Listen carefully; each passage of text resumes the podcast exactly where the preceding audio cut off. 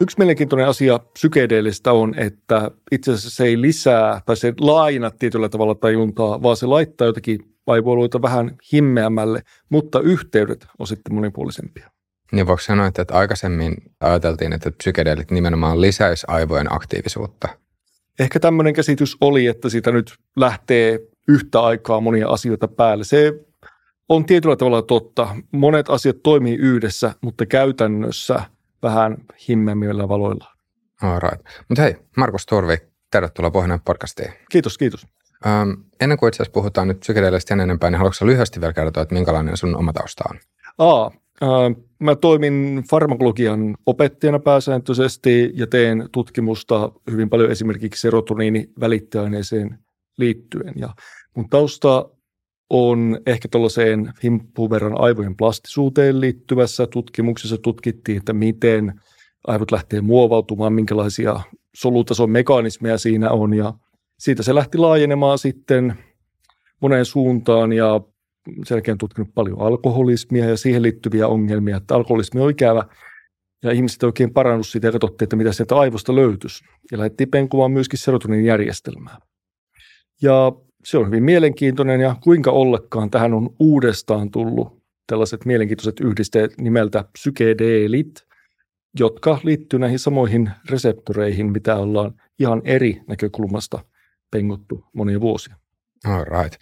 Um, miksi tällä hetkellä psykedeelit nyt on semmoinen asia, mikä musta tuntuu, että se näkyy niin kuin tieteessä aika paljon, tai ehkä voisi sanoa, niin että tavallisessakin mediassa nyt psykedeleistä puhutaan tosi paljon. Mistä, mistä tämä johtuu? Tämä on hyvä kysymys. Ja oikeastaan tämä on paljon psykedeelian laajempi kysymys, koska jos katsotaan, miten lääketiede on kehittynyt ää, muutaman, sanotaan 50 vuoden aikana, niin esimerkiksi sydän- ja verenkiertoelimistölle on tullut hirvittävän hyviä uusia hoitokeinoja.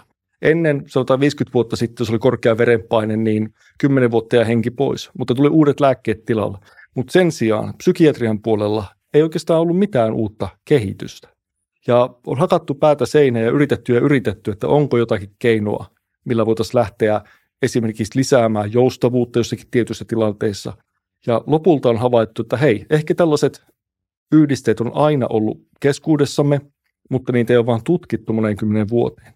Ja sen jälkeen, kun sanotaan 10-20 vuotta sitten alkoi tällainen psykedeiden renesanssi, on havaittu, että näillähän on ihan merkittäviä mielenkiintoisia vaikutuksia. Ja monessa tapauksessa niillä on myöskin hämmentäviä vaikutuksia, esimerkiksi suora antidepressanttinen masennusta lievittävä vaikutus tilanteissa, jossa ei oltaisi tällaista saatu millään muulla keinolla aikaan. Et ne on mielenkiintoisia todella, en mä voi sanoa, että kummallisia, ne on hirveän tylsiä, mutta tietyllä tavalla entisiin lääkeaineisiin hoitokeinoihin verrattuna huomattavan erilaisia. Läpimurto. Joo, sä sanoit tuossa semmoisen termin kuin psykedeelin renesanssi.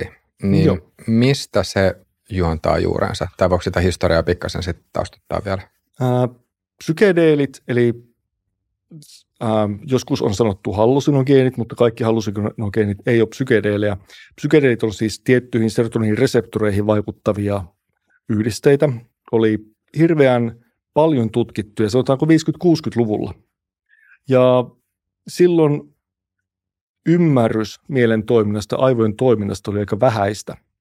Mutta niitä käytettiin tutkimuksessa ja osin hoidossa ja saatiin aikaan monenlaista mielenkiintoista asiaa ja jälkikäteen näytti myöskin siltä, että siihen aikaan todella havaittiin, että niillä esimerkiksi pystyttiin hoitamaan alkoholismia. Mutta samaan aikaan niiden käyttö levisi alakulttuuriin hyvinkin voimakkaasti ja käytännössä Yhdysvaltojen sisäpoliittisesta tilanteesta ja laajasta alakulttuurikäytöstä johtuen niille laitettiin erittäin tiukat kriteerit. Ja selkein oli vuodesta 71 tai 72 asti käytännössä niiden tutkimus oli mahdotonta sellaisella kehäpäättelyllä, että ei ole lääketieteellistä käyttöä tai emme, emme tunne. No ei tunne, jos ei tutkita. Ja se oli todella outo tabu, että tällaista toista tabua, jossa jotakin lääkineryhmää ei voida tutkia edes niin mä en muista tällaista nähneen. Ei tällaisia tule vastaan sydän- ja verenkiertoelimistön sairauksissa. Niin, että etukäteen päätettäisiin, että nyt tässä on joku semmoinen lääkeaine, mitä ei vain yksinkertaisesti pidä tutkia.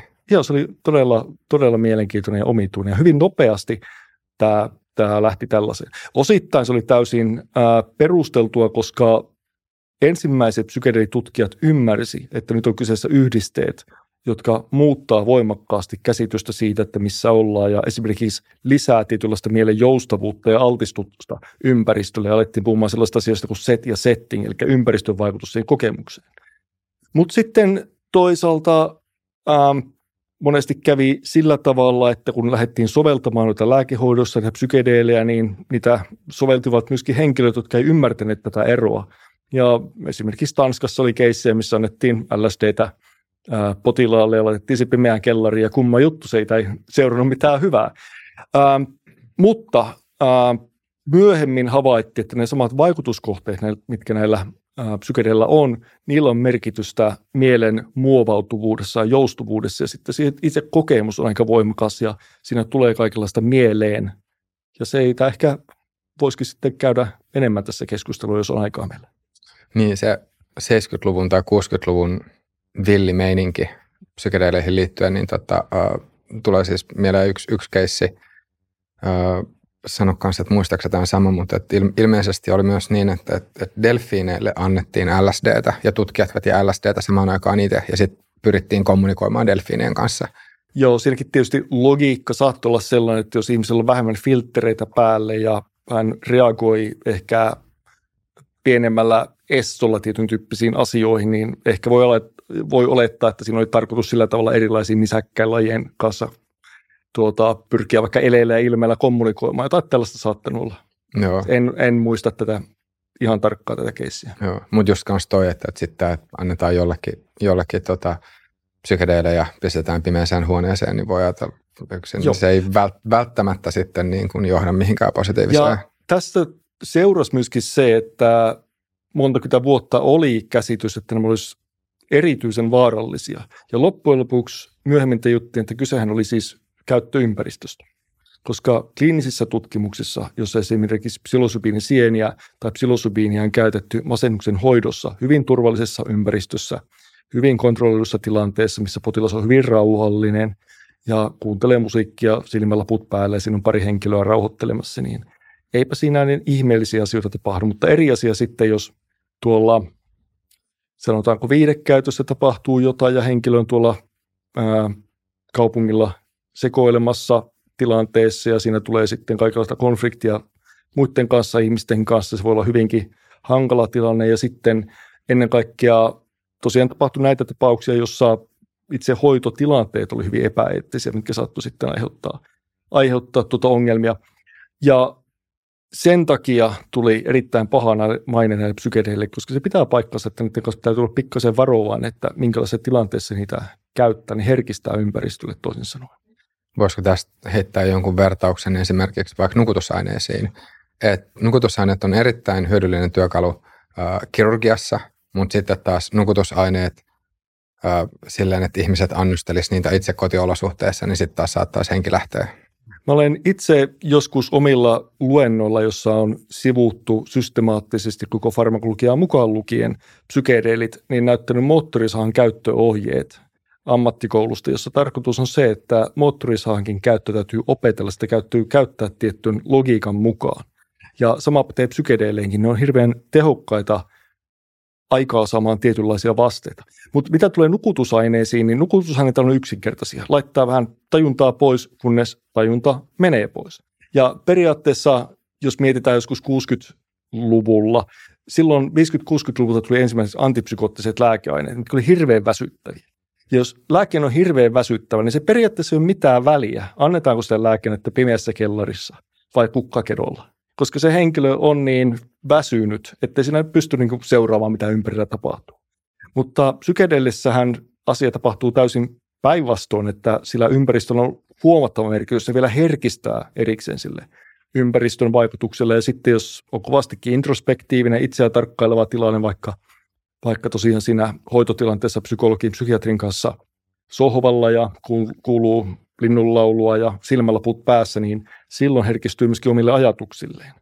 Ja sitä kautta ehkä lähtee siinä prosessoimaan monenlaista asiaa. Eli se tilanne on äärimmäisen tärkeä, missä sitä käyttää. Niin, toi oli kyllä hyvä pointti, että jos miettii just, että se, se vaikutus tai se niin aktivointi tai sitten niin epäaktivointi, niin, niin se, on, se on erilaista, mutta tässä, tässä ehkä mitä haki oli just se, että, että nukutusaineiden vaikutus on semmoinen, että sitten sairaalaolosuhteissa potilaat intuboidaan tai laitetaan hengityskoneeseen ja vastaavasti, vastaavasti sitten taas jos nukutusaineita käyttäisi kotiolosuhteissa ja sitten onnistuisikin nukahtamaan niiden avulla, niin seurauksena saattaisi olla sitten hengityslama ja hengenlähtö. Ja nyt, jos en ihan väärin muista, niin Michael Jackson taisi olla, niin että sille oli joku lääkäri sitten määrännyt tämmöisiä niin kuin nukutusaineita ja olisikohan, olisikohan Jacksonin hengenlähtö sitten ollut, ollut kanssa sen seurausta. Mutta vaan niin kuin just se, myös tuo moottorisahavertaus on kanssa niin ihan se on hyvä vertaus siinä mielessä, että sulla voi olla työkalu, joka voi olla vaarallinen, mutta sitten taas oikein käytettynä taas erittäin hyödyllinen. Joo, ei nämä ole sellaisia yhdisteitä, mitä pitäisi laittaa ehkä äh, vesijohtoveteen kuitenkaan. Jep. Ähm, no mutta joo, voitaisiin nyt tuossa seuraavaksi vielä pikkasen mennä termin, terminologiaan ja sitä, että, että mitä, mitä nämä sanat oikeastaan tar- tarkoittaa. Eli nyt jos, jos vähän vielä kertaa, niin on, on semmoisia termejä kuin psykedeelit, että mitä, mitä ne tarkoittaa. No sitten taikasienet, taikasienet on nyt tämänkin jakson otsikossa ja puhutaan niistä sitten vielä tässä vielä vähän enemmän. Öö, sitten serotoniinireseptori, että mikä, mikä se on, missä se on ja niin kuin pähkinänkuoressa. Ja sitten oli myös tämä plastisuus tai aivojen kun muovautuvuus. Mutta jos aloitetaan vielä tästä psykedeileistä. Joo, psykedeelit on kummallinen yhdistelmä siten, että niiden, yhdistätte niiden määritelmä se psykedeeli. Se kuvataan jossakin oppikirjassa silleen, että ne aiheuttaa vasteita, joita ei pysty oikeastaan vaikea selittää, mitä ne tekevät. Eli käyttäjä kokee vaikeasti selitettäviä tiloja. Ja ne lisää tietyllä tavalla vapaata assosiaatiota, ne muuttaa monessa tapauksessa sitä, että miten koetaan ympäristö. Esimerkiksi aistihavaintojen muuttaminen on hyvin tyypillistä ja tunteiden käsittely muuttuu.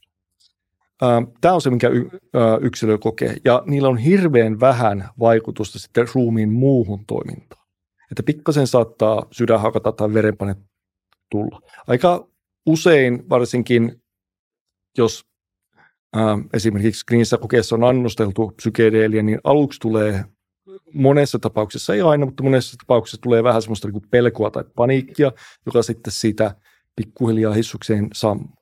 Mutta nämä on yhdisteitä, joita oikeastaan voi verrata mihinkään muuhun. Ne on todella erikoisia. Psykedeelihan tarkoittaa periaatteessa mieltä tai sielua paljastavaa. Eli on tietyllä tavalla semmoinen oletus, että se, kun annetaan psykedeeliä, mitä henkilö kokee tai näkee, se on periaatteessa omasta päästä peräisin. Mutta sitä ehkä käsittelee ihmisen aivot ja mieli vähän eri tavalla. Tulee ehkä ulos ja omaan mieleen asioita, joita ei välttämättä ole sillä tavalla aktiivisesti pitänyt mielessä. Ja tulee myöskin asioita, joita on aktiivisesti pitänyt poissa mielestä. Ja se liittyy oikeastaan siihen vaikutusmekanismiin ja sitten vaikutuspaikkoihin aivoissa. Eli se todellakin tietyllä tavalla sammuttaa tietytyyppisiä ajattelun estoja pois. Entä sitten mitä nämä psykedeelit on? Tai siis sillä, mit, mitkä aineet kuuluu psykedeeleihin? Mitä aineita sanotaan psykedeleiksi? Klassisia psykedeelejä ovat psilosypiini ja sienet, jotka sisältää psilosybiinia ja sen vaikutus, vaikuttavainen on psilos, psilosiini. Ja sitten siihen kuuluu LSD ja sekä psilosybiini että LSD on enemmän tai vähemmän sieniperäisiä yhdisteitä. LSD on puolisynteettinen. Ja meskaliini luetaan myöskin klassisiin psykedeleihin. Ja niiden vaikutusmekanismi on hyvin samanlainen. Hyvin samanlainen tiettyihin reseptoreihin vaikuttaa. Mutta näiden klassisten psykedeiden lisäksi on myöskin jonkin verran erilaisia muuntohuumeita, jotka vaikuttaa psykedelliseen vasteen, mutta niissä yleensä tulee sitten muuntohuumeissa jotakin muita vaikutuksia, esimerkiksi sydämen hakkaamista tai muuta. Eli klassiset psykedelit on suurin piirtein psilosybiini, LSD, meskaliini. Mistä tämä meskaliini sitten taas on peräisin? Aa, meskaliini on kaktuksista. Se on kaktusperäinen yhdistö. Tämä sitten, ää, oliko nyt ää, keski- Amerikassa, vähän Pohjois-Amerikankin puolella on sitten paikalliset käyttänyt, Etelä-Amerikassa myöskin. Ja sitten taas ayahuasca ja DMT. Aa, joo, se on sitten mielenkiintoinen. Se on melkein, ähm, kategoria sinänsä. Se on käytännössä, meska, ää, siis DMTn vaikutusmekanismi on käytössä sama kuin LSD ja psilosopiinin, mutta ää, DMT, dimetylitryptofaani, on myöskin yhdiste, mitä nykytutkimuksen mukaan joissakin tilanteissa syntyy elimistössä. Tämä on, tästä on pitkällä aikaa puhuttu, syntyykö vai ei, nykykäsityksen mukaan, että okei, näyttää syntyvän tietyissä tilanteissa. Mutta jos sitä ottaa kasveista, se ei vaikuta sinänsä, vaan täytyy ottaa toista yhdistettä, joka estää sen hajoamisen. Ää, mutta DMT, silloin se pääsee vaikuttamaan elimistössä, sen vaikutus on ää, ihan täysillä Plutoon, eli, eli tietyllä tavalla huomattavasti kategorisesti jossakin tilanteessa ää, suurempi kuin mitä saadaan aikaan näillä muilla. Ja sitten eikö ollut myös niin, että DMTtä, että siinä missä näitä muita, muita psykedeelejä sitten tyypillisesti silloin, kun ihmiset käyttää tai, tai sitten, että jos, jos niitä nyt tutkimuksessa, no okei, tutkimuksessa taidetaan antaa myös silleen kuin suoraan suoneen. Kyllä mutta, joskus. Joo, mutta et muuten jos miettii, että miten niitä on käytetty, niin se on aika lailla suun kautta, mutta sitten DMT on semmoinen, mitä myös sitten ö, on poltettu. Joo, se on se ei-klassinen tapa käyttää on polttaminen, koska se pamahtaa siitä su- sitten suoraan ää, keuhkoista sydämeen ja sydämestä sitten aivoihin. Ja hyvin nopea vaikutus tulee ja maailma liukenee sitten hyvin äkkiä erilaiseksi. Joo, mutta tosiaan tässä on nyt kattaus siitä, että mitä aineita nämä psykedeelit on. no sitten taikasienet, eli mitä, mitä nämä taikasienet on? Taikasienet on psilosypiiniä sisältäviä sieniä ja niitä erilaisia lajeja on hyvin huomattava määrä. Suomessakin löytyy useammanlaisia. Psilokype kubensis taisi olla yksi tyypillisen nimi, mutta niitä on, siitä on muitakin. Niitä on hyvin monenlaisia. Pitkä lista löytyy. Äh, suippumadonlakki on yksi tyypillinen, tyypillinen Suomessa äh, esiintyvä sieni, mutta niitä on tosiaan muita. Ja niitä on tosiaan muistaakseni 80-luvulla Suomessa tutkittu, että mistä kaikesta se löytyy. Niitä oli yllättävän paljon loppujen lopuksi. Eli taikasienet on psilosypiiniä sisältäviä sieniä. Ja niissä tyypillisissä taikasiinissä on semmoinen prosentin verran – ähm, psilosybiiniä siis kuivamassasta. Joo. Ähm, no sitten seuraavaksi voitaisiin puhua serotoniinista ja serotoniinin reseptoreista, mitkä sitten taas on tämän, näiden psykedeelien vaikutusmekanismin kannalta hyvinkin oleellinen juttu. Niin mitä serotoniini on ja mitä nämä serotoniinin reseptorit sitten on? Joo. Ähm, meillä on jonkun verran erilaisia välittäjäaineita keskushermostossa, joilla viedään viestiä hermosolusta toiseen, mutta jotkut hermosolut ää, erittää välittäjäneitä, joiden tehtävänä on säädellä enemmänkin muiden välittäjäneiden toimintaa. Ja serotoniini on yksi tämmöinen säätelevä. Ja sanotaan, että biologiassa missään ei ole ää, mitään järkeä, jos ei sitä katso evoluution kautta. Ja evolutionaarisesti näyttää siltä, että serotoniini liittyy syömiseen, olenko minä nyt rauhassa, onko täällä hyvä olla, pitäisikö tehdä jotain, tarttisiko tehdä jotain ja voidaanko tehdä esimerkiksi lisääntymistoimintoja. Tämän tyyppisiä asioita, että voitaisiko lähteä kokeilemaan jotakin uutta tai onko pakko lähteä kokeilemaan jotain uutta. Ja voinko minä nyt olla rauhassa tässä, voinko minä nyt sulatella ruokaa ja miten minä nyt ajattelisin asioita. Eli ää, ihmisaivoissa serotoniini on tietyllä tavalla sellainen poliisi, joka rauhoittaa tilanteita, että ei nyt lähdetä tässä liikaa reagoimaan. Mutta toisaalta serotoniini myöskin jonkin verran aivoissa lisää sellaista kykyä adaptoitua, että okei, tilanne on paha, mutta ehkä lähdetään kokeilemaan jotain uutta. Ehkä meidän pitäisi lähteä vähän niin kuin, ää, kokeilemaan jotain uutta. Jos me nyt ollaan hakattu päätä seinään ja se ei tunnu toimivan, niin pitäisikö meidän kokeilla jotain uutta? Se lisää, lisää tällaista ää, plastisuutta myöskin. No entä sitten taas serotoniini ja suolisto? Joo, suurin osa serotonista löytyy itse suolistossa. Se on se, että aivot on tämmöinen kummallinen rauhanen, mikä on tehty säätelemään se, että suolistolla on kiva olla. Että, ää, mutta tosiaan suurin osa serotonista on suolistossa ja säätelee suoliston toimintaa. Siinä on omat, omat tuota, ää, solunsa, jotka säätelee sitten, miten suoliston lihaksisto supistuu siellä. Mutta sillä ei ole hirveästi yhteyttä aivojen kanssa, että ne on vähän niin kuin erilliset järjestelmät, paitsi tietysti, että äm, molemmat käyttää samoja lähtöaineita ja jonkin verran tuottaa sitten metaboliittia tai tällaisia muita yhdisteitä, mitä syntyy serotoniinista. Ne on välillisesti yhteydessä, mutta suoraan ei kovinkaan paljon. Paitsi ihan viimeaikainen tutkimus on tullut sellaista asiaa kuin mahasuoli, mahasuoliakseli tosiaan kuin ää, suoli-aivoakseli.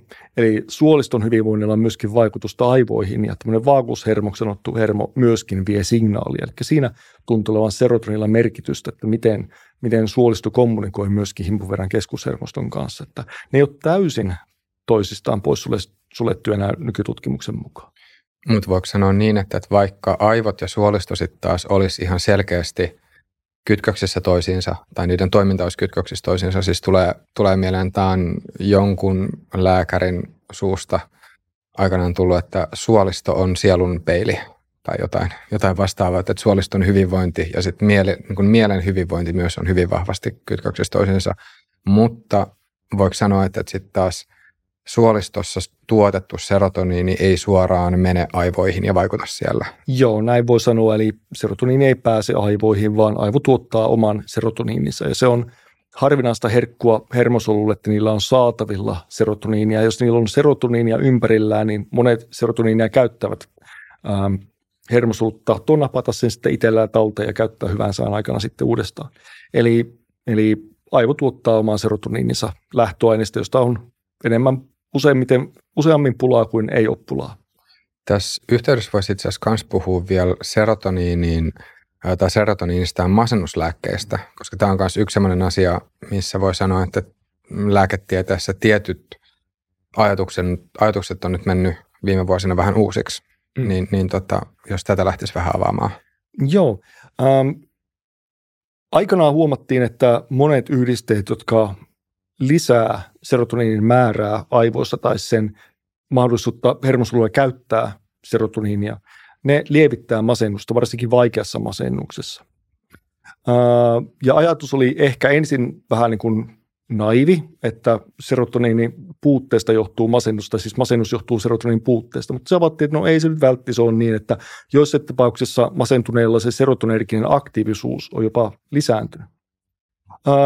Mutta sen sijaan huomattiin, että kyllä, on mahdollista, että jos me lisätään serotonin toimintaa, serotonin määrää tietyissä tilanteissa, jos se vaikuttaa vaikutuskohteisiin niin sanottuihin reseptoreihin, niin saadaan aikaan tiloja, jotka on hyödyllisiä masennuksen hoitoon. Tulee vähän turvallisuuden tunnetta. Ähm, ja jos pikakelataan kolme viikkoa sen masennuslääkkeen aloittamisesta, niin näyttää siltä, että se masennus jopa helpottaa siinä. Ja siinä on ollut pitkään mysteeri, että mitä siinä oikein tapahtuu sen kolmen viikon välillä. Kun nyt tänään aloitetaan masennuslääke, se ei tunnu yhtään miltään, mutta sitten kolmen viikon päästä havaitaan, että hm, ei tätä henkilöä nyt masenna nyt niin näin paljon.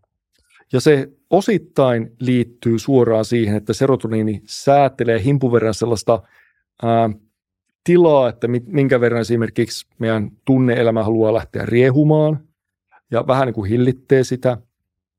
Mutta osittain myöskin se on epäsuorempaa. Liittyy siten, että se esimerkiksi lisää sellaisten asioiden aktiivisuutta, mikä antaa aivolle mahdollisuuden adaptoitua. Eli että tein jotain ja se meni ihan hyvin. Ei tässä nyt välttämättä kaikki niin huonosti ole, että nyt, nyt menee niin kuin, kaikki meni ihan kauheasti, mutta lähdin ongelle ja siellä meni, oli ihan hyvä päivä loppujen lopuksi, että ehkäpä tämä tästä nyt.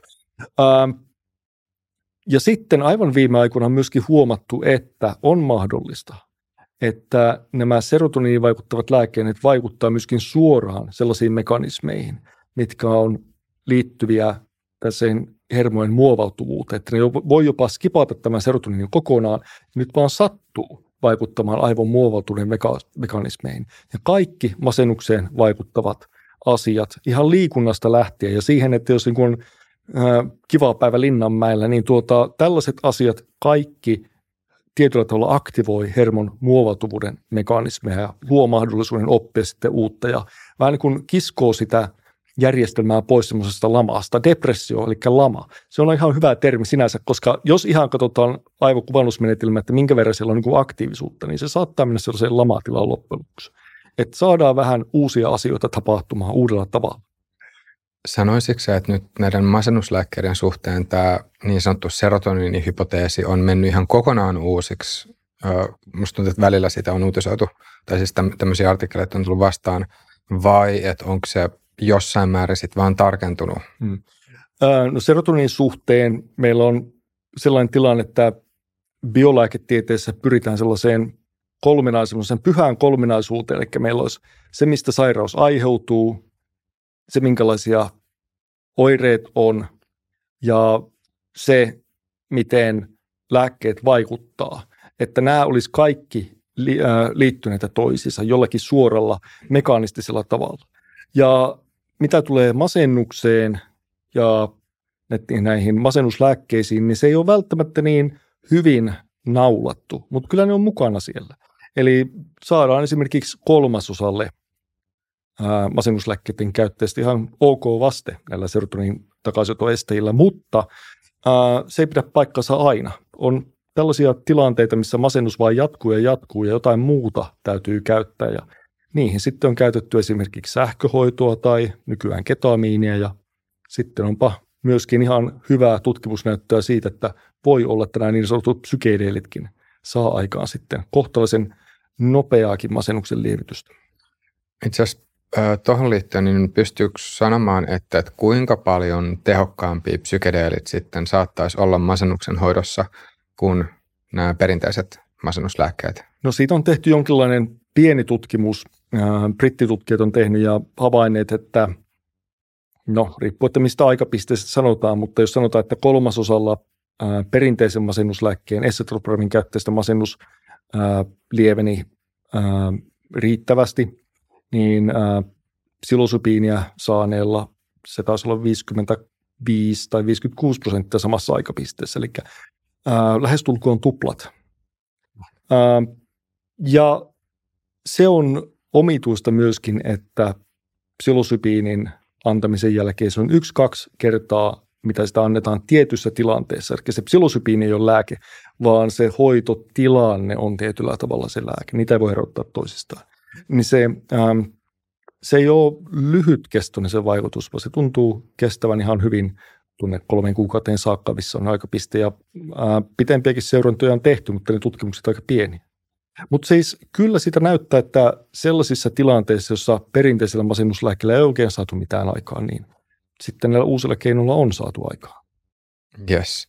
Um, no voitaisiin sitten oikeastaan puhua vielä tarkemmin nyt siitä, että, että miten psykedeelit vaikuttaa sitten näihin serotoniinin reseptoreihin ja, ja että, että miten ne serotoniinin reseptorit sitten toimii. Mm. Äh, serotoniini on siis äh, välittäjäaine ja sillä löytyy aivosta toistakymmentä erilaista vaikutuskohdetta, eli reseptoria. Ja näistä yksi reseptori nimeltään äh, 5HT2A, tekninen termi, mutta se, se on tällainen äh, molekyyli, mitä löytyy huomattavan paljon aivokuorelta. Ja aivokuori on tämmöinen ihmiselle erikoinen äh, aivojen osa, missä tehdään aika paljon tämmöistä assosiaatiota sun muuta. Ja sitä löytyy erittäin paljon esimerkiksi näköaivokuorelta. No yllätys, yllätys. Jos me alettaisiin vaikuttamaan tähän ää, serotonin 2 a tähän reseptoriin, mihin psilosybiini sitoutuu, niin kuinka ollakaan se voisi muuttaa visuaalisia havaintoja jollakin tavalla, niin se tekee. Mutta se, mitä se tekee käytännössä, se sitoutuu tähän omaan vaikutuskohteensa ja se muuttaa tällaisen ää, oppikirjamaisen ää, pyramidaalisolun, mikä on sellainen, mitä löytyy aina kaikissa oppikirjoissa tai kuvissa, jos sanotaan, että piirrä hermosolu, niin se on just sen näköinen hermosolu. Se muuttaa sen ää, toimintaa siten, että kun sinne tulee piuhotusta muualta, niin minkä verran otetaan vastaan sitä informaatiota viereiseltä millimetriltä. Eli aivosolu, hermosolut toimii semmoisena klimppenä tuossa korteksilla, missä on suurin piirtein millimetri kanttiissa. Ne toimii semmoisena, jos AIsta tuntee, miten nämä kun hermosoluleijerit toimii, ää, monet kuulijat saattaa laiskea ehkä tässä ää, AI-toimintaa jo perehtyneitä, niin se on vähän samantyyppinen tämmöinen kortikallinen kolumni. No se muuttaa sitä, että miten tämä kolumni toimii, tämä millimetri läpimitaltaloa keissi, ja miten se myöskin ottaa vastaan sitä informaatiota viereiseltä. Ja siinä tulee sitten ongelmaa siinä, mikäli, mikäli tuota, tulee sitten diskrepanssia siinä, mitä hermosolu luulee havaittavansa ja mitä se todellisuus havaittaa. Eli hermosoluilla on tyypillisesti ne vähän varvistaa. Eli, eli nyt jos ää, me esimerkiksi tulee jostakin kova ääni tai tulee tämmöinen koputus, että yksi, kaksi, koli, neli, niin hermosolu ö, oppii, että nyt jotakin tapahtuu seuraavaksi, kun mun käsi liikkuu tästä ylhäältä alaspäin. Varmaan tästä tulee kopautus. Mutta entä jos ei tuukkaan? Siellä tulee semmoinen, että mitä nyt tapahtuu? Siellä tulee semmoinen virheenkorjaussignaali, että jotakin nyt meni pieleen. Ja nämä solut, missä on tätä serotonin 2A-reseptoria, ne häkeltyy vähän siinä. Ja siinä tulee semmoista epäsynkkaa sitten aivoalueiden välillä. Siinä tulee tämmöinen, että mitä nyt täällä tapahtuu, mitä tässä nyt täytyisi lähteä tekemään. Ja mitä tapahtuu, että silloin aivot, nämä hermosoluklimpit tai kolumnit ei toimi hirveän tehokkaasti, mutta äh, siis ne ei, ne ei pysty oikein signaloimaan yhdessä. Siinä tulee sellaista epäsynkkaa. Ja käytännössä se informaation käsittely vähenee. Eli aktiivisuus vähenee loppupelissä. Eli havaitaan, että tiettyjen aivoalueiden toiminta menee alas, mutta myöskin siellä tulee sellaista vapaampaa signalointia muihin aivoalueisiin. Se on lievää epäsynkkaa ja lievää tämmöistä niin kuin vapautta käsitellä sitä tulevaa signaalia. Niin mitä tapahtuu, että esimerkiksi tämä meidän prefrontalikorteksi, mikä on tässä meidän aivojen eessä, joka päättää, että mitä me tehdään, se ei pysty päättämään muiden alueiden puolesta, että mitä meidän pitäisi ajatella. Se on, silloin aivoalueet edelleenkin jatkaa sitä omaa toimintaansa. Se saa pikkasen epäsynkassa olevaa signaalia muualta, muilta alueilta, ja sitten kun kaikki aivo nämä ää, soluklimpit vähän vapaammin siellä hallusinoi erilaisia asioita. Vähän niin kuin sillä tavalla kuin chat GPDllä, jos sinne kysyy jotakin asioita, niin se välillä hallusinoi asioita. Sitä on just se, mitä täällä tapahtuu. Eli, eli tietyllä tavalla siellä on ää, solujen välisiin yhteyksiin piirtynyt muistijälkiä ja assosiaatiota ja siellä ehkä vähän herkemmin otetaan semmoista niin toissijasta asiaa, mikä yleensä yritetään saada äh, tuota, sulkea pois, että ei toi asia voi olla mahdollinen tässä näin. Tulee havaittua ehkä, ne hermosolut näkee, mitä ne luulee näkevänsä, ne ei pyri ennustamaan enää sillä tavalla, että mitä tällä pitäisi tapahtua. Voiko tuosta vetää jonkinnäköisen yhteyden sitten taas siihen, miten ihmiset tyypillisesti kuvailevat näitä kokemuksia, että se jollain tavalla, ähm, jollain tavalla sitten saa aikaan semmoisen mielentilan, jossa alitajunnasta sitten lähtee tulemaan kaiken näköisiä asioita – No sitähän se on, koska ei sinä, jos meidän prefrontalikorteksi päällä, niin tietyllä tavalla tietoisesti ei vaan pystytä päättämään. Se ää, asioiden tärkeysjärjestys muuttuu ja sellaiset asiat, mitkä siellä on bubbling under, mitkä on tietyllä tavalla niin kuin, ää, hirveän hyvin harjoiteltuja tai ää, tärkeitä tiettyjen aivoalueiden mielestä, ne tulee vaan esiin sieltä, koska ei meillä ole filtteriä sillä tavalla. Tietyllä tavalla filtteri vähän niin kuin katoaa tai tietyllä tavalla, kun vesiraja muuttuu ja paljastuu erilaisia asioita, mitä siellä on olemassa. Voisiko sanoa, että toi on, toi on myös se syy, että, että minkä takia sitten, tai ihmisillä, jotka on sitten psykedelian vaikutuksen alasena, niin sitten saattaa just nousta esiin semmoisia muistoja tai, tai ylipäänsä asioita, joita tietysti mielessä on ikään kuin pyrkinyt, pyrkinyt laittamaan omasta mielestä syrjään. Joo. Tai että joita sitten niin kuin defenssien avulla on pyrkinyt torjumaan? No kirjaimellisesti juuri näin, koska sitä ei pysty ehkä keskittymään sillä tavalla, että enpä mieti muuta. Ihmisellä on jatkuvasti päässä asioita, jotka häiritsee jollakin tavalla tai ää, on sitä mieltä, että eihän näin saa ajatella. Ja sitten kun ei ole sellaiset aivoluot niin vahvasti päällä, jotka estää tällaisten asioiden mielen nousumista, niin nepä nousee, mikäli ympäristö on sellainen, että siinä voi rauhasti mietiskellä. Kovinkin meluisessa, hälyisessä ympäristössä, missä niin kuin silmille muuta tekemistä ne ei nouse. Mutta rauhallisessa ympäristössä aivolla ei muuta tekemistä kuin ajatella, mitä siellä on. Se nousee sieltä mielen syöväristä monen näköistä siinä. Eli tällainen mieleen palauttuminen on sellaista, monesti raportoitu, että mieleen palauttaminen on vähän semmoista kuin värikkäämpää. Pystyy ehkä äh, eläytymään paremmin niihin omiin muistoihinkin ja yhdistelemään asioita. Yes. Um, no entä sitten semmoinen termi kuin default mode network? Mikä se on ja miten se liittyy nyt sitten psykedeleihin? Joo, äh, sanotaan, että ähm, lehmä on märehtyväinen ja ihminen on erehtyväinen, vai miten se oli, mutta kyllä mä sanoisin niin, että ihminen on märehtyväinen myöskin, koska ähm, jos ollaan ihan rauhassa eikä ole mitään tekemistä, niin mitä tyypillisesti alkaa tapahtumaan? Jollakin enemmän, jollakin vähemmän. Siinä alkaa niin kuin miettimään, että mitä mä nyt tein aamulla väärin ja mitähän mä oon nyt tekemässä illalla väärin ja mitähän tässä nyt olisi pitänyt tehdä ensi vuonna ja mitä nyt, onko nyt kaikki hyvin tässä. Ja tietyllä tavalla harjoitellaan asioita, joita koetaan tietyllä tavalla niin kuin harjoittelun tai tietyllä niin kuin mielen päässä oleviksi asioiksi. Eli me kiertää semmoinen tietynlainen kehä päässä, jossa tietyt aivoalueet toimii yhdessä siten, että tämmöinen normaali tajunta, jos ei ole mitään muuta puuhaa, esimerkiksi jotain fyysistä aktiivisuutta tai muuta, niin siinä lähtee hyvin herkästi kiertämään tämmöiset tietynlaiset märehtimiskehät ja näyttää sitten myöskin siltä, että psykedelian vaikutuksen aikana tällainen uh, default mode network, tämmöinen kuin defaultisti päällä oleva network, ja tätä on monesti mietitty, että miten tämä suomennetaan, ja se on vähän huono. Äh, mennään... onko, sille muuta mitään suomennosta? On, mutta tota, mä menen ihan default mode networkilla, koska ne suomennukset ihan hirveitä. tota, Pistetään se timestampia sitten kanssa. Joo. Mutta toi default mode network, äh, tyypillisesti ihminen on paljon onnellisempi, kun se ei ajattele semmoisia niin tulevia ja menneitä, vaan be here now, niin kuin tässä nyt. Ja ruotsalaiset teki tutkimukset ja annoi ihmisille kännykö ja soitti niihin ja kysyi, että mitä oot tekemässä nyt ja miten onnellinen oot. Ja onnellisimmillaan ihminen on silloin, kun se tekee mitä? Aivan oikein, tiskaa. Koska silloin se, mitä sä oot tekemässä, on tässä ja nyt. Sä et mieti mennettä, sä mietit tulevaisuutta, sun tavoite on tässä. Sun keinot saavuttaa tavoite on näin. Ja, ja, tai joku palapelin tekeminen tai joku muu tällainen asia, mikä pitää sen mielen rauhassa. Niin ihminen on tyypillisesti aika rauhallinen tässä ja silloin ei ahistakaan kovin paljon. Ää, ja näyttää siltä, että psykedeelit nyt sitten myöskin hillitsee nimenomaan tällaista yhteydenpitoa. Eli tietyllä tavalla saa ainakin vähäksi aikaa rauhan siitä, mitä oli kun murehtimassa. Siinä voi olla muita asioita, mitä sitten murehtii, mutta ei juuri sitä, mitä tyypillisesti on tekemässä. Ja siitä näyttää siltä, että siinä on myöskin pitkäkestoista hyötyä ja se saattaa jonkin verran myöskin relaksoitua tämä, tämä tuota, kehä myöskin pidemmän päälle. Eli tietyllä saa tavalla saa vähän lisää joustavuutta siihen mielen, mielen strategiaan toimitella.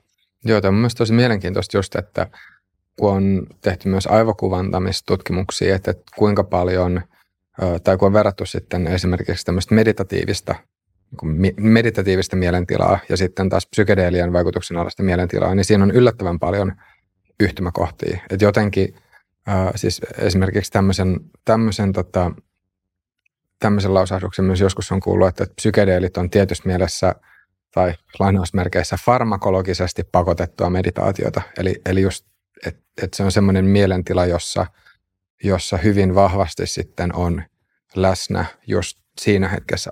Joo, ja tosiaan osittain tällaisia muitakin ää, tilanteita kuin, siis meditaatiossa tietysti se mielen tyhjennys ja, tai se, että niin kuin takerrutaan asioihin on hyvin tyypillistä. Se takertumattomuus on siinä, miten paljon pyritään. Mutta tällaisia tilojahan siis on muutakin.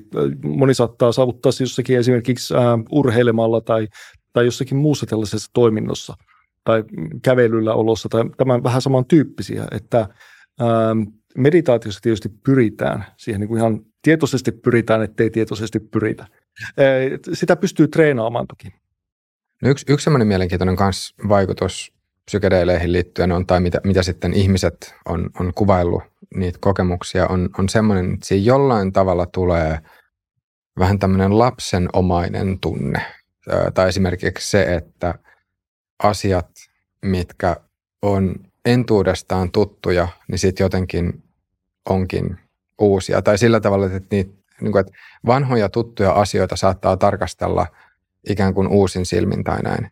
Niin mistä sitten taas tuossa on kysymys ja minkälaisia meka- tämmöisiä niin mekanismeja siellä sitten on niin kuin aivokemiallisesti taustalla? Tässä voisi ehkä sanoa, että se aivojen toiminta ihan tosiaan onkin psykedelin tai serotonergisen psykedelin vaikutuksen aikana on samantyyppisempi kuin mitä oli lapsella. Ja tähän on ihan niin yksinkertainen selitys, että lapsilla ja nuorilla on tuhottavasti paljon enemmän tätä serotonin 2A-reseptoria. Eli tietyllä tavalla lapsen omainen mieli on semmoinen, missä on auki vähän tällainen muovautuvuuden keinot ja kaikki on mahdollista ja ei ole vielä niin urauduttu siihen tekemään jotakin asioita hirveän tehokkaasti, vaan niin kaikki on niin hirveän fascinating. Ja se fasinoituu niin kuin joku, joku tuota, suomalainen tunnettu henkilö aina fasinoituu, niin tuota, ää, se on ehkä niin kuin sellainen tila, mikä tulee. Jollekin ihmiselle se fasino, fasino, fasinoituminen säilyy ihan niin kuin pitemmällekin iässä, mutta kyllä se tyypillisesti vähenee.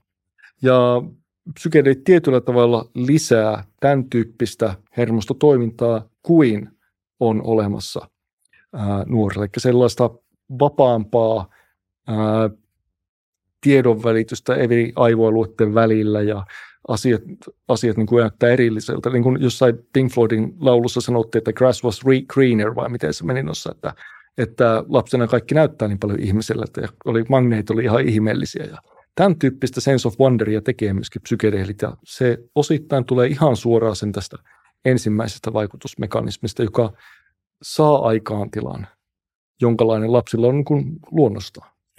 Voiko tuohon liittyä myös sitten se, että minkä takia psykedeleillä sitten on myös näitä äh, masennusta, lievittä, masennusta lievittäviä vaikutuksia nimenomaan myös silleen pidemmällä aikavälillä. Että jos, jos ajattelee, että on joku henkilö, joka on urautunut tiettyihin toimintatapoihin tai tietynlaisiin ajattelutapoihin, jotka on sen ihmisen itsensä kannalta haitallisia, niin, niin voiko sitten sanoa, että tämmöisessä tätä psykedeelit sitten saattaa mahdollistaa semmoisen olotilan, jossa pystyy tarkastelemaan niitä omia toimintatapojaan ja sitten omia, omia tota, ajattelutapojaan jotenkin vähän uudesta näkökulmasta. Joo, sehän on tyypillistä nimenomaan masennuslääkkeissä, että kaikki masennuslääkkeet pyrkii siihen, että ne herkistää meille muovautuvuutta. Ja paras tehohan saadaan ihan klassisillakin masennuslääkkeillä siihen, että siihen yhdistetään ää, esimerkiksi psykoterapia, jossa käsitellään erilaisia asioita. Vähän yritetään hakea sellaista joustavuutta. Ja tämä joustavuuden hakeminen on hirveän tärkeää, koska niin kun, ää, yleensä ottaen ihmiset kiertää kehää, kunnes se on kiertänyt niin pitkää kehään, että ei enää pysty kiertämään kehää ja siinä tulee se masennus. Eli joku asia väärin. Ja tiettyyn rajan saakka sitä, sitä vaan pystyy kestämään ja kestämään ja kestämään. Mutta psykedelien tarkoitus näissä tutkimuksissa, tai se ter- äh, hypoteesi, mitä, mitä masennuslääketutkimuksissa on ollut psykedelien osalta, on nimenomaan se, että pystytään jonkin verran palauttamaan, ei pelkästään lyhytaikaisesti, vaan myöskin pitkäkestoisesti sitä muovautuvuutta. Sellainen uusi herkkyyskausi saadaan aikaan. Ja siihen voidaan saada siis muillakin masennuksen hoitokeinolla, mutta psykedelit sitä tuntuu nimenomaan iskevän suoraan siihen muovautuvuuden mekanismia hyvin lähelle muovautuvuuden, muovautuvuuden mekanismeja. Eli ähm, se on ehkä tässä se, mihin pyritään. Ja se ei ole pelkästään, pelkästään masennuksen hoito, vaan myöskin muut tällaiset tilanteet, niin kuin pakkomielteet tai alkoholismi. Niin kuin alkoholismissa tyypillisesti se äh, hyvin tyypillisesti menee niin, että kun on rutinoitunut alkoholisti, niin se on nimenomaan rutiini. Eli miksi alkoholisti meni baariin? Koska se oli siinä. Eli toimitaan hyvin rutinoitumalla tavalla ja on hirveän vaikea saada sitä, monesti puhutaan hoitoon motivoitumisesta. Mutta millä sitä motivoitumista saadaan aikaan, niin se on toinen kysymys. Siinä tarvitaan se myöskin, että saadaan aikaan joustavuustila. Mutta onko mahdollista myöskin vähän niin kuin sellaista mikä se on semmoinen lumipallo, semmoinen äh, matkamuistojuttu, missä on lunta ja pieni, pienen lasikuun päällä. Ah, joo.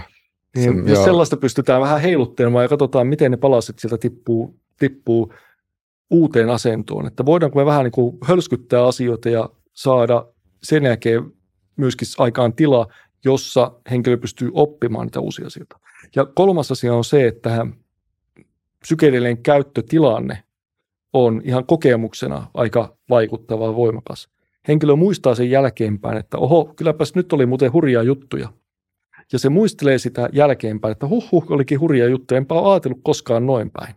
Ja se tavallaan pitää se voimakas elämys ilmeisesti. Se on tutkimuksen mukaan, että mitä voimakkaampi se elämys, se ei se tarvitse olla mukava elämys, kun se on voimakas elämys myöskin tässä psykedelien osalta se näyttää siltä, että henkilö muistelee sitä jälkeenpäin ja se vaikuttaa aika voimallisesti tähän henkilöön ja sitä pidetään hyvin vakuuttavana, että nyt oli kyllä, nyt oli kyllä, nyt oli muuten, olipas rajuja ajatuksia tässä. Niin se saa piiskattua aivoja, tällainen niin kuin virheen havaitseminen ja uutuuden huomaaminen jossakin. Se saa piiskattua aivoja sellaiseen tilaan, että se pitää tätä pitkäjänteistä muovautuvuutta sitten päälle. Ja se lisää myöskin tutkitusti sellaista, ää, puhutaan avoimuudesta tai openness, tällainen psykologinen termi, jossa voidaan mitata henkilön taipumusta vaikka niin kuin havaita uusia asioita tai muokata omaa ajatteluaan. Se lisää tällaista. Ää, mutta se myöskin lisää henkilön, ää, ää, mitä nyt voisi sanoa, tunnollisuutta yllättäen. Eli ne kokemukset on monesti niin voimallisia, että se pakottaa henkilöä vähän nyt miettimään, että miten sitä tässä nyt ollaan oikein eletty ja mitä tässä pitäisi tehdä ja pitäisikö lopettaa tuo tupakointikin tässä. Että ei tämä nyt olla hyvä näin.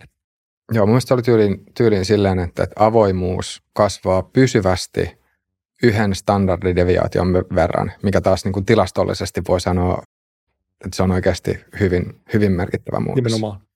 Kyllä se muuttaa persoonaa nimenomaan avoimempaan suuntaan. Eli, eli henkilö pystyy katsomaan asioita, että ehkä asiat ei olekaan siten kuin mä olen aina ajatellut, koska se psykedeli tai taikasieni annos on pakottanut tilaan, jos et ole koskaan ollut aikaisemmin. Ja sitä huomaa, että asioita voi ajatella muullakin tavalla. Eli se on joutunut ajattelemaan, usein on vaikea pakottaa ihmisiä ajattelemaan asioita, jotka ei ole heidän päässään jo ainutuudestaan. Mutta mitä psykedelit tekee, se muuttaa, se ottaa sen filterin pois ja siellä tulee ajatuksia päähän. Ää, monesti sellaisia ajatuksia, mitä henkilö on ollut ajattelematta aktiivisesti. Ne pää tulee päähän ja sitten huomaa, että jaha, näinkin tämä voi nähdä. Miten neurokasvutekijät sitten liittyy tähän aivojen muovautuvuuteen tai niin sanottuun plastisuuteen? Aina kun tapahtuu oppimista, tapahtuu aivoissa esimerkiksi hermokasvutekijöiden erittymistä. Ja hermokasvutekijät er, äh, löytää omia vaikutuskohteita ja reseptoreitaan ja sielläkin ne piiskaa näitä vastauttavia hermosoluja sellaiseen moodiin, mikä antaa niiden adaptoitua ja pitää niitä hengissä ensinnäkin. Aivosolut ei tykkää pitää yhteyksiä yllä, jos niitä ei käytetä. Ja nyt jos yhteyttä on käytetty ja hermokasvutekijä on sen takia, sen yhteyden takia vapautunut, niin tyypillisesti käy niin, että me pidetään tämä yhteys yllä ja mahdollisesti lähdetään kokeilemaan, että hei, voisiko tähän kasvattaa rinnalle myöskin jotain toista synapsia vähän tuohon suuntaan ja, ja ää, myöskin muokata sitä koko tilaa ihan niin kuin rakenteellisesti sellaisen, että me voidaan helpommin omaksua uusia asioita. Eli aivossahan informaation käsittely ja rakenne on kiinni toisissaan. Niin ää, tietyllä tavalla se informaation prosessointi vaikuttaa aivojen rakenteeseen osittain hermokasvutekijöiden kautta. Ja kummallista tässä on se, että kaikki masennuslääkkeet vaikuttaa näiden hermokasvutekijöiden määrän erityksen lisääntymiseen ja myöskin vaikuttaa siihen, että ne vaikutuskohteet on aktiivisia. Ja nythän tiedetään myöskin, että psykedeelit voi sitoutua ihan suoraan näihin vaikutuskohteisiin. Esimerkiksi suomalaisessa tutkimuksessa on tullut tämä ilmi. Ja se on mielenkiintoista, miten paljon kyseessä on sitten tämä suora vaikutus ja miten paljon tämä serotonerginen vaikutus. Eli näyttää siltä, että tässä on huomattavastikin enemmän yhteispeliä. Ja voi olla, että evolutionaarisesti, jos meillä on tämmöinen molekyyli, jonka tehtävänä on muuttaa tiedonvälityksen tasolla, akuutin tiedonvälityksen tasolla serotonin järjestelmän toimintaa ja sähköistä toimintaa, niin sama molekyyli voi myöskin sitten toimia osittain aktivaattorina niihin paljon syvempiin mekanismeihin, joilla lähdetään luomaan sitten tätä muovautuvuutta ihan hermosolutasolla. Miten psykedeelejä tai sitten taikasieniä tai tämmöistä psykedeeliterapiaa, psilosybiiniterapiaa voisi verrata ö, perinteisiin masennuslääkkeisiin yhdistettynä tavalliseen psykoterapiaan? Um, tietyllä tavalla siinä on paljon samantyyppisiä vaikutustapoja. Um, mitä me tehdään? Tiedolle haetaan tai ajattelu yritetään hakea sitä joustavuutta. Toisessa se joustavuus tulee väkisinkin, koska ei ole, ei ole tuota, filtreitä päällä, ja toisessa pyritään siihen, että jos tämä henkilö vihdoinkin oppisi vähän niin kuin saamaan aikaista avoimuutta. Eli tietyllä tavalla laitetaan semmoinen moodi päälle tällä taikasienellä, että nytpä tässä ollaan sitten avoimia. Mutta muuten ne mekanismit ovat yllättävän samanlaisia, että, että siinä saadaan aikaan tämä muovatuuden tila. Mutta psilosybiinilla on havaittu, nimenomaan psilosybiini on se aika turvallinen näistä erilaisista. Se on lyhytvaikutteinen, se on paljon lyhytvaikutteinen kuin LSD ja siihen ei liity sellaista mainehaittaa kuin LSD liittyy. Nimenomaan psilosybiinillä on saatu aikaa semmoinen aika pitkäkestäväkin ää, ää, erilainen tila, avoimempi tila. Ja sillä saadaan monessa tapauksessa se varmemmin. Mutta ongelma on tietysti se, että eihän se järjestäminen, sen tilanne järjestäminen on ihan yksi, yksinkertaista, että se on niin sanotusti ei jästeille, koska Ei sitä voi ihan missä tahansa antaa millä tavalla. Se vaatii sen tilanteen, jossa on joka tapauksessa koulutettu henkilökunta. Ja se on erilainen tilanne kuin mitä sairaaloissa tyypillisesti on totuttu tekemään. Esimerkiksi on muita nopeita masennuksen hoitoon vaikuttavia lääkkeitä, esimerkiksi ketamiini, jota pitää antaa pari kertaa viikossa, mutta se tilanne on hyvin sairaalamainen.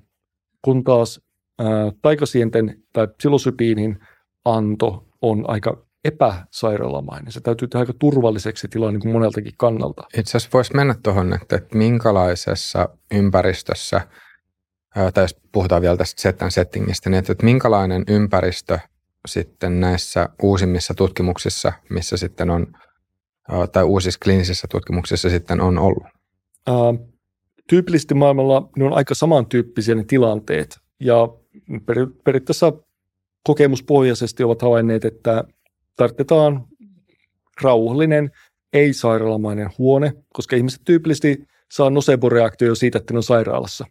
Eli se sairaala on sinänsä jo ahdistava tilanne. Me ei haluta ahdistavia asioita tässä aikaan, vaan epäahdistavia asioita. Eli tällainen ehkä sohvaa, musiikkia, kivoja tauluja seinällä, vähän kukkia pöydällä ja pari turvallista, rauhallista ihmistä siinä sitten ympärillä. Ja ja psilosybiiniä sitä monesti annetaan kapselissa ää, ja sitten vähän vettä päälle ja sittenpä sanotaan, että tässä nyt ei ole mikään kiire, että tuota, ihan omaa vauhtia, että niin kun, jos haluat vaikka pötkötellä tuossa sohvalla ja vähän niin kuin laittaa tuota silmälappua tässä ja sitten musiikkia soi ja, ihmis, ja maailmassa on myöskin ihminen, joka tehtävänä on valikoida musiikkia psykedeeli terapiaan, että niistä on muistaakseni YouTubessa oli Stanfordin tai joku paikan soittolistakin on olemassa ja tyypillisesti se on aika klassista musiikkia, tällaista ää, instrumentaalimusiikkia, joka on aika rauhallista. Ja varsinkin sen takia, että sen tilanteen alussa, jossa herkästi henkilöillä tulee sellaisia epämiellyttäviä asioita tai paniikki, että oho, nyt tapahtuu jotakin asioita, mitähän tässä nyt käy, niin jotta on oikeasti hyvä olla, niin se tilanne täytyy olla aika rauhallinen. Ja sitten pikkuhiljaa Ähm, esimerkiksi nämä tutkijat kuvaa, että se musiikki muuttuu vähän niin kuin tunteikkaammaksi, että mahdollistaa myöskin sen, ää, musiikilla on hirveän iso vaikutus siihen, että miten ihminen kokee asiat.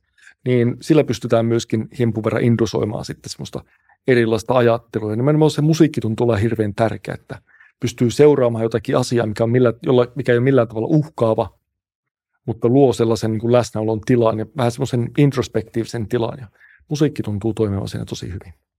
Tämä on aika mielenkiintoinen juttu mielestäni just siinä mielessä, että jos ajattelee tämmöistä tavallista tai perinteistä psykoterapiaa, niin siinähän nimenomaan pointtina on just se, että, keskust, että siinä nyt tämä asiakas ja terapeutti sitten jatkuvasti keskustelee keskenään, tai no ei nyt ehkä silleen, niin kuin, etteikö voisi olla hiljaisuutta missään kohtaa, mutta joka tapauksessa se on hyvin, hyvin tämmöistä keskustelun, keskustelun öö, sevyttämää. Mutta sitten just nämä psykedeeliterapia että jos puhutaan nimenomaan psilosibiinistä, niin, niin tota, tässä se asetelma taas on semmoinen, missä lähtökohtaisesti ei ole tarkoitus puhua sitten, että ne, ne ihmiset, jotka on siinä ympärillä, ää, en nyt tiedä, voiko sanoa valvomassa, mutta varmistamassa sen, että, kaikki menee hyvin ja on tämmöisenä niin tukena ja turvana, niin sitten sit lähtökohtaisesti idea on, on pitää se kommunikaatio minimissään.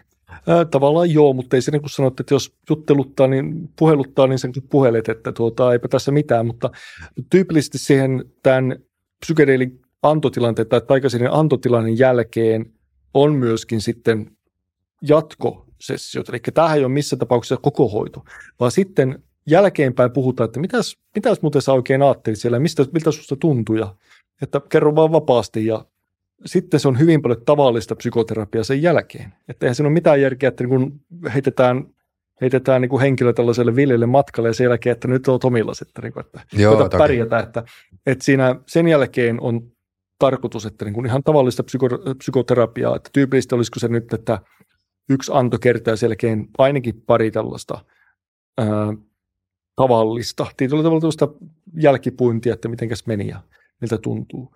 Ja onhan myöskin tavallisessa psykoterapiassa niin kahta vaihtoehtoa, että kun pureudutaan suoraan ongelmaan, tai sitten se, että ää, se terapeutti on aika neutraali ja antaa niin kuin tilaa sille, sille tuota, asiakkaalle potilaalle siinä, että siinä on erilaisia lähestystapoja myöskin, mitä se tehdään. Ei ne välttämättä ole toisissaan niin kuin ristiriitaiset.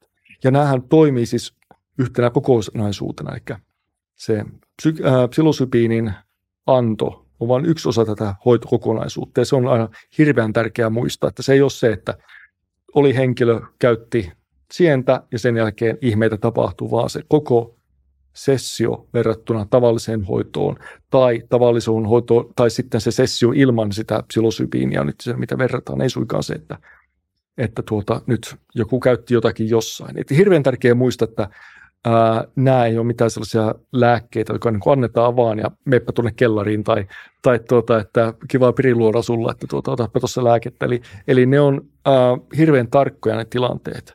Ja myöskin nämä henkilöt aika ilmeisesti jonkin verran herkkiä näissä tilanteissa. On hirveän tärkeää, että se on ää, mahdollisimman,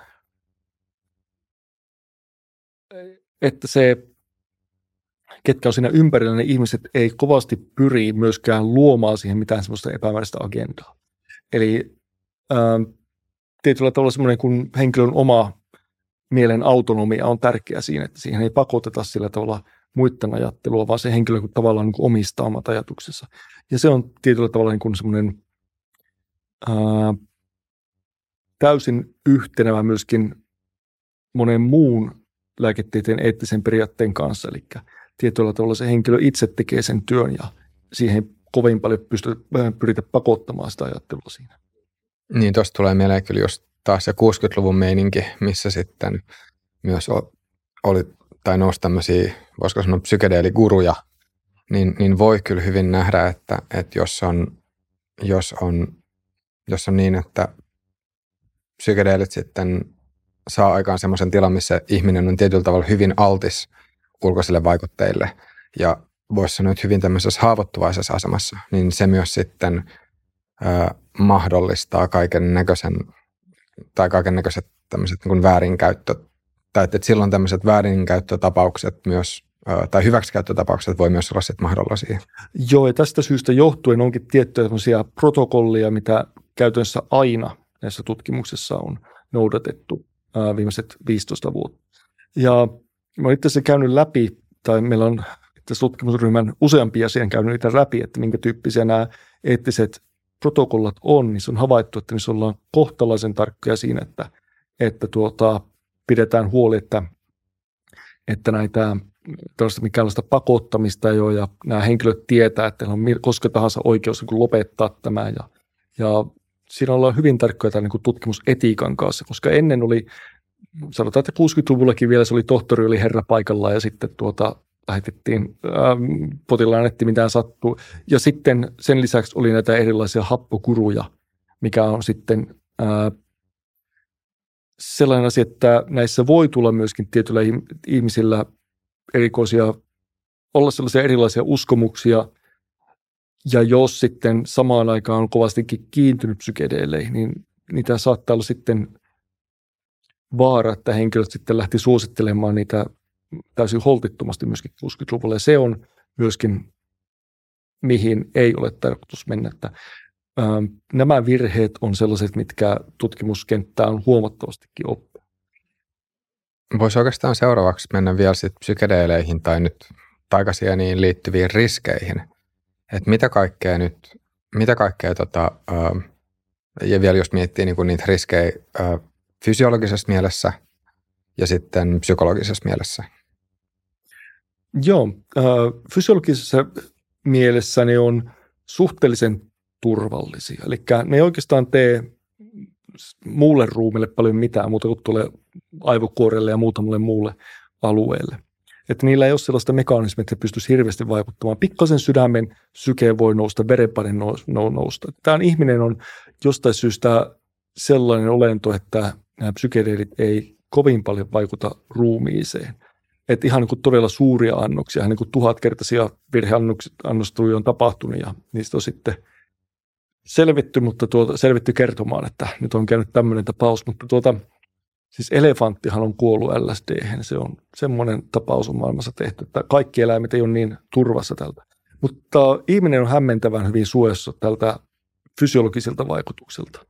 Mutta sitten nämä vaikutukset on psykologisia, eli ne on, ne on siis psyykkisiä pääsääntöisesti se, että ää, aistihavainto muuttuu, ää, ei välttämättä hallusinaatioihin asti, ne on harvinaisempia kuin mitä yleensä on ajateltu, vaan esimerkiksi, että visuaalinen aistihavainto muuttuu ääni, aistihavainto muuttuu surilannoksella, tulee synestesia, eli ihminen väre, nä, näkee, ää, näkee tuota, makuja ja tällaista muuta asiaa, eli synestesia tapahtuu, mutta sen lisäksi vielä se ajattelu muuttuu voimakkaasti, siinä kokee monia asioita.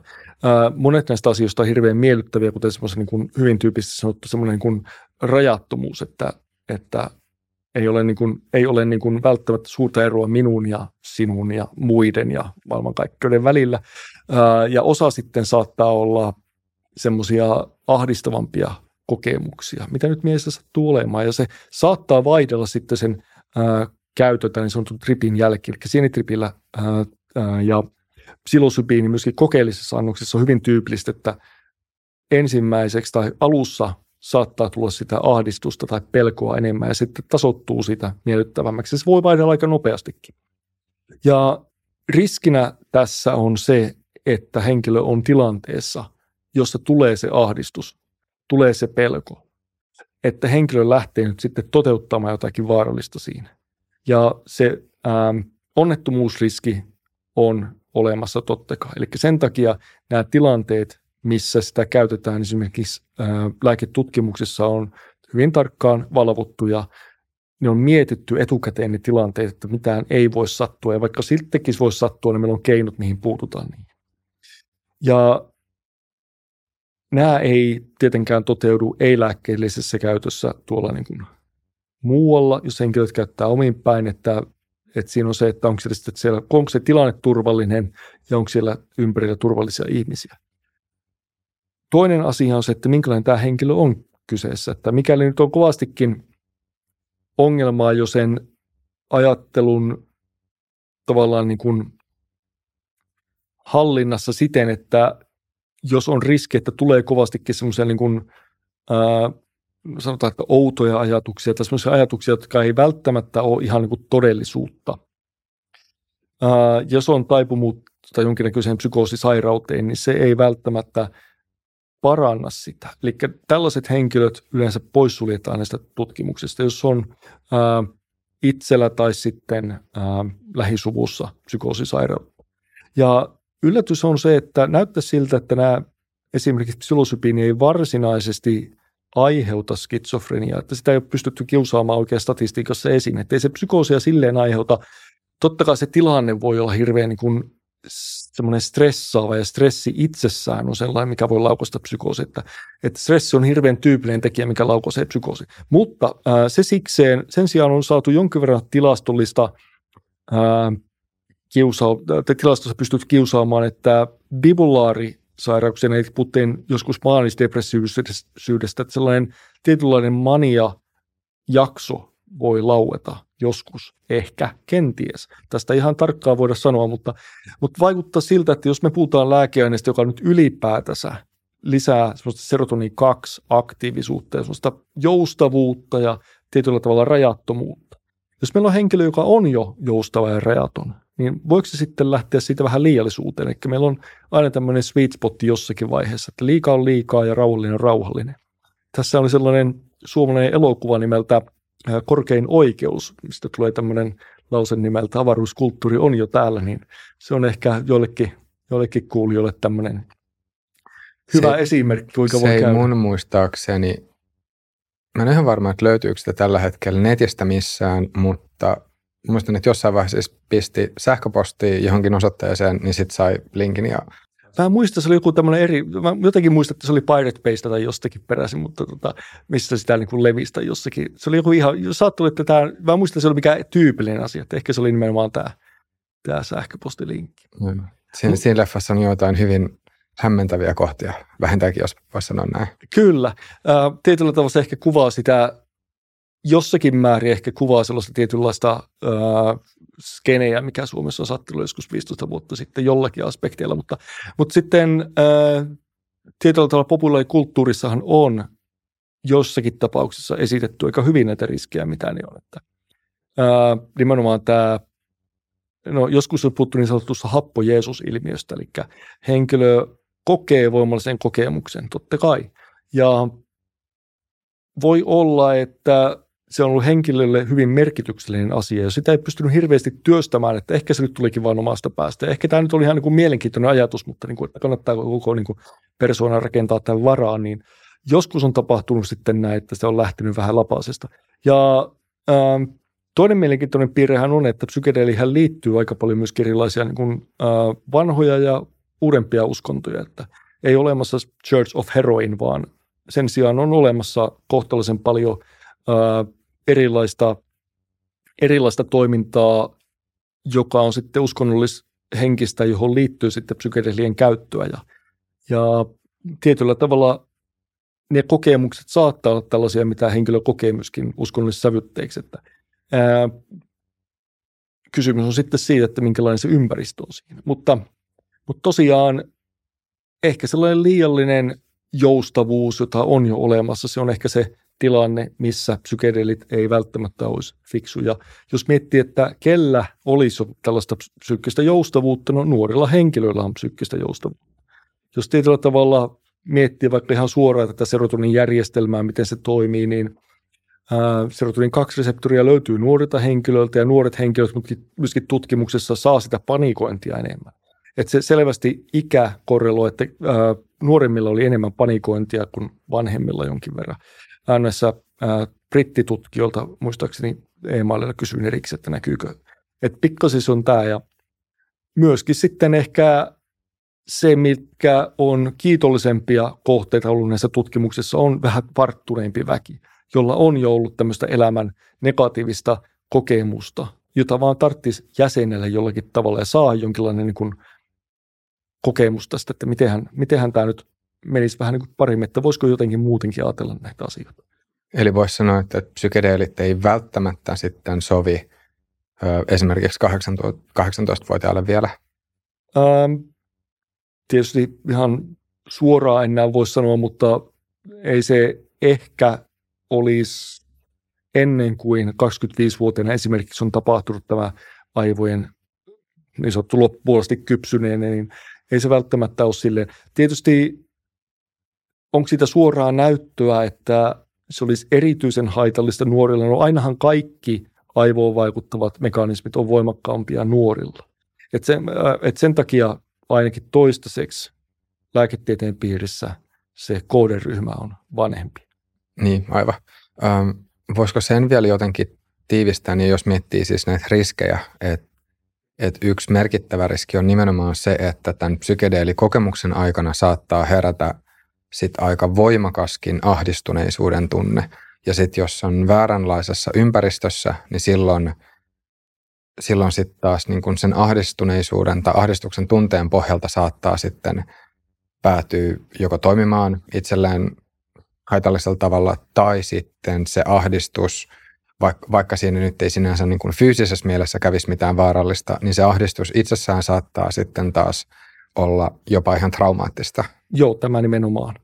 Mutta tämä nimenomaan, että mikäli siinä nyt ei ole päässyt keskustelemaan sitä traumaattisesta kokemuksesta, tai jotkut henkilöt ihan noissa kliinisissä kokeessakin on sanonut, että oli kyllä nyt aika todella niin kuin epämiellyttävä kokemus. Että nämä kokemukset ei ole välttämättä ollenkaan miellyttäviä. Uh, mutta sillä on huomattava merkitys sitten, että jos on pystynyt tekemään rauhallisessa ympäristössä. Niin, että siihen silloin aina liittyy, että, että silloin kun tämä tapahtuu lääketieteellisessä kontekstissa ja valvotusolosuhteissa, niin silloin siinä on just sillä ähm, ihmisellä, joka sitten on taikasienten tai psykedeelien vaikutuksen alaisena kuitenkin se tieto siitä, että, että nyt tässä on ympärillä ihmisiä, jotka sitten tarvittaessa varmistaa sen turvallisuuden. Joo, nimenomaan se, se, on, se varmistaja on tässä tärkeä. Nimenomaan se tietämys myöskin, että siinä on varmistaja ympärillä. Niin, että eli voisi vois summata niin, että, että lähtökohtaisesti ei voi ei voi suositella, että ihmiset nyt sitten välttämättä lähtisivät näitä liioin omin niin nokkineen sitten kokeilemaan. Ei, siis joka kulttuurissa, myöskin niissä kulttuureissa, johon liittyy psykedelien käyttöä ihan kuin kulttuuripiiristä, niin kyllä se tyypillisesti on se, että silloin on aina joku shamaani tai joku muu henkilö, joka on se, joka tietää, miten niitä käytetään, ja ne ei ole jästeille, vaan, tai se on jossain kontekstissa. Ja samoin myöskin meidän kulttuurissa se on lääketieteen, psykologian ammattilaiset, jotka käsittelee mielen toimintaa ja heidän käsiinsä nyt parempi, että luovutamme nämä. Eli, eli ei, ei ole tarkoitettu niin kuin omaan käyttöön.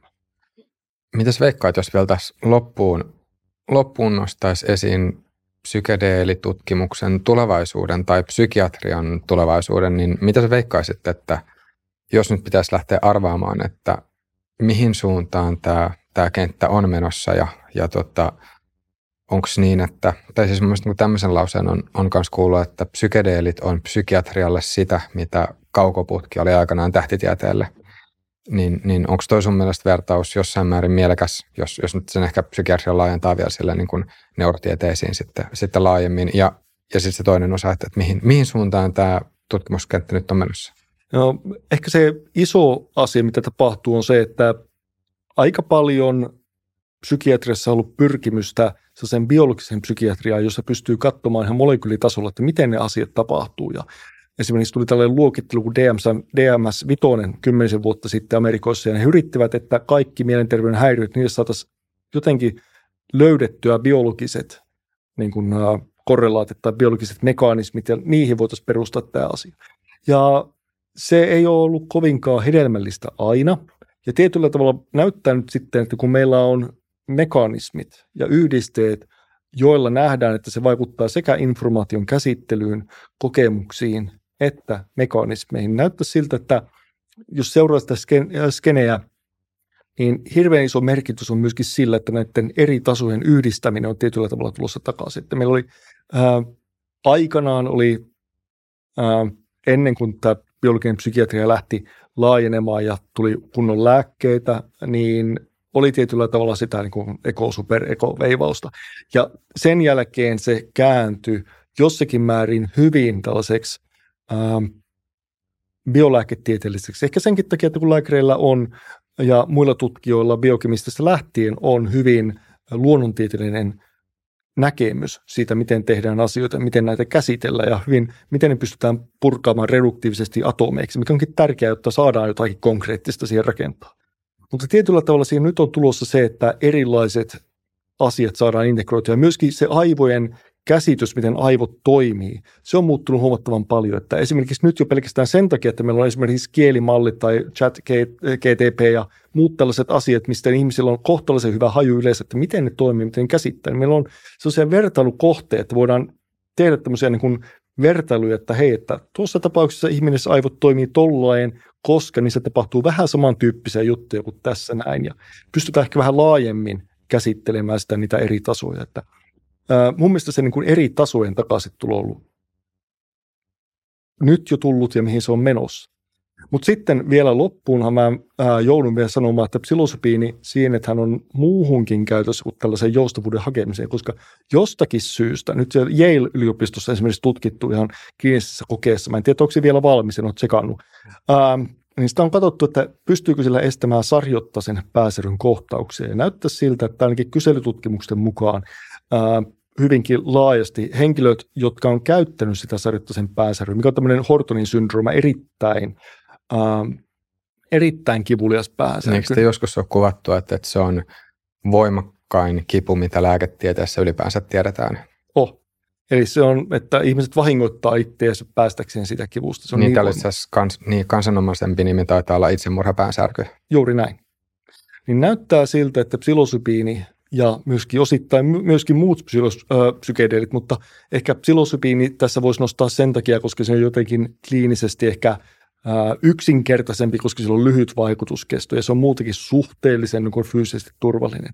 Niin se näyttää siltä, että se estää niitä päänsäkykohtauksia jollakin mystisellä tavalla, ei se ole mystinen, mutta tavalla, jota ei vielä kunnolla tajuta, mikä liittyy ei suinkaan siihen, että se nyt vaikuttaa tiettyihin hermoihin, mitkä aiheuttaa sen pääsäryn, vaan se menee vähän syvemmälle. Syvemmällä aivoalueella se muuttaa sitä dynamiikkaa jollakin tavalla, mitä ei vielä oikein kunnolla tiedetä. Ja se vaikuttaa, ja nimenomaan tämä psilosybiiniyhdiste on tässä mielenkiintoinen.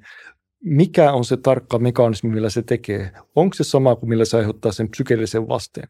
Hyvä kysymys.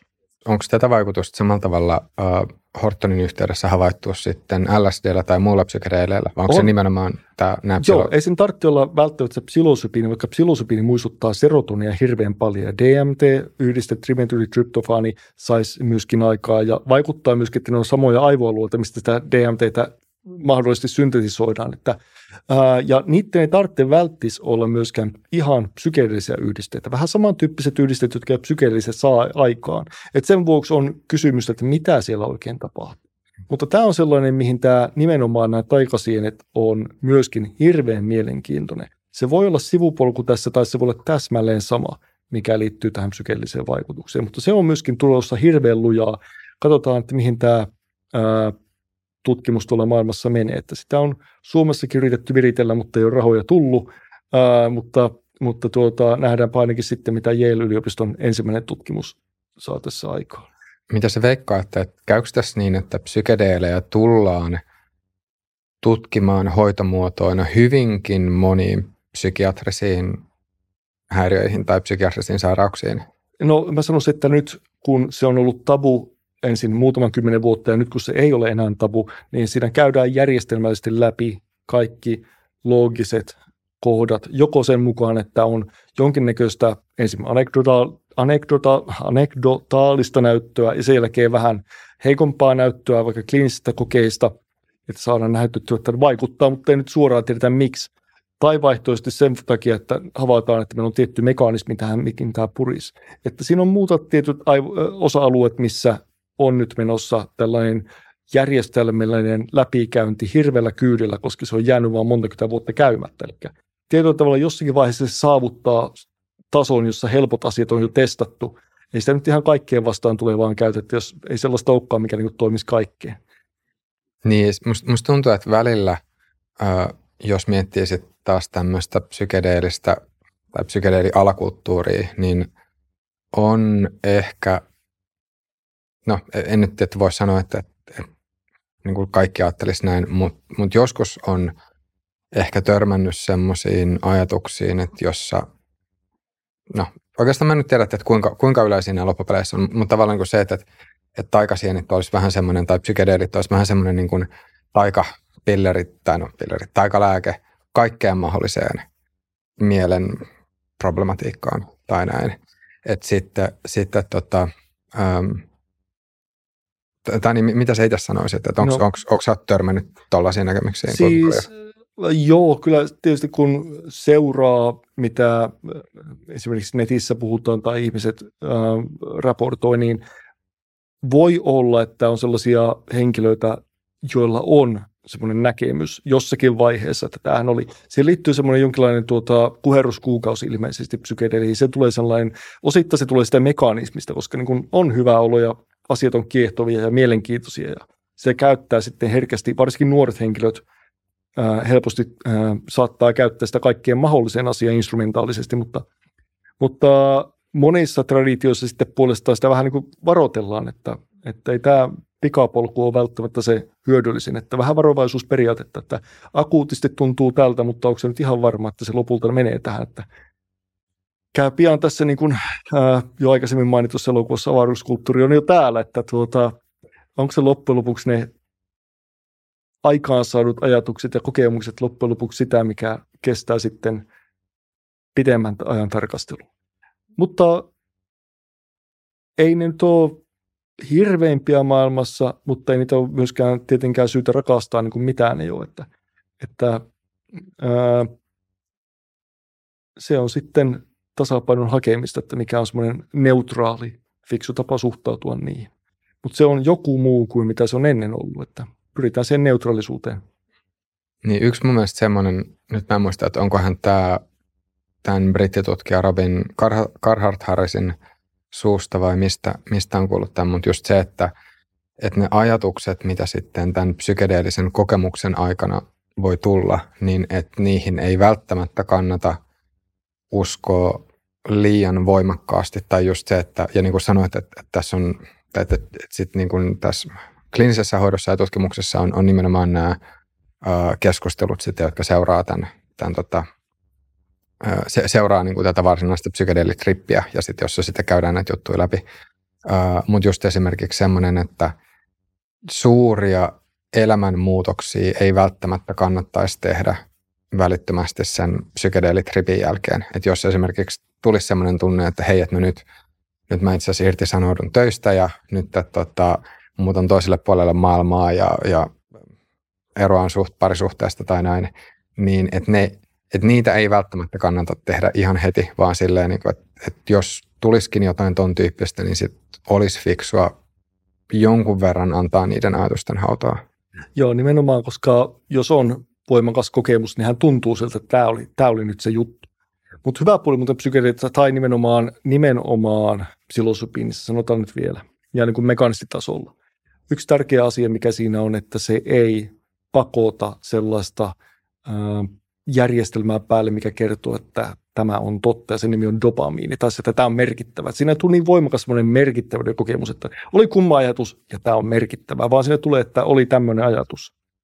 Ja siitä voi seurata, mutta se ei niin pakota sellaista kokemusta, että tämä nyt oli maailmankaikkeuden tärkein asia. Nyt mun täytyy tehdä nyt näin, että pakkaan heti sukset ja lähden hiihtopummiksi Goalle. Että se ei välttämättä tee tätä. Ja se on ihan fiksua, pyritään tähän, että ennen kaikkea rauhallisesti. Jeps. Uh, musta tuntuu, että tässä olisi vielä useita mielenkiintoisia kysymyksiä, mitä voisi heittää, mutta nyt valitettavasti alkaa nauhoitusaika loppumaan. Täytyy varmaan tehdä sillä, että kutsutaan sinut taas vielä uudemman kerran vieraaksi ja jatketaan sitten. Kiitos. Mutta hei, Markus, oikein paljon kiitoksia vierailusta. Kiitos. Ja kiitos kaikille katsojille ja kuulijoille. Jos tykkäsitte jaksosta, pistäkää peukkuja ja tulkaa esimerkiksi Tuben puolelle kommentoimaan, että minkälaisia ajatuksia heräsi. Ja sitten jos on jotain kysymyksiä psykedeleihin liittyen, joita toivoisitte, että käsiteltäisiin tulevissa jaksoissa, niin laittakaa niitä kans. Mutta me kuulemme ja nähdään taas ensi jaksossa.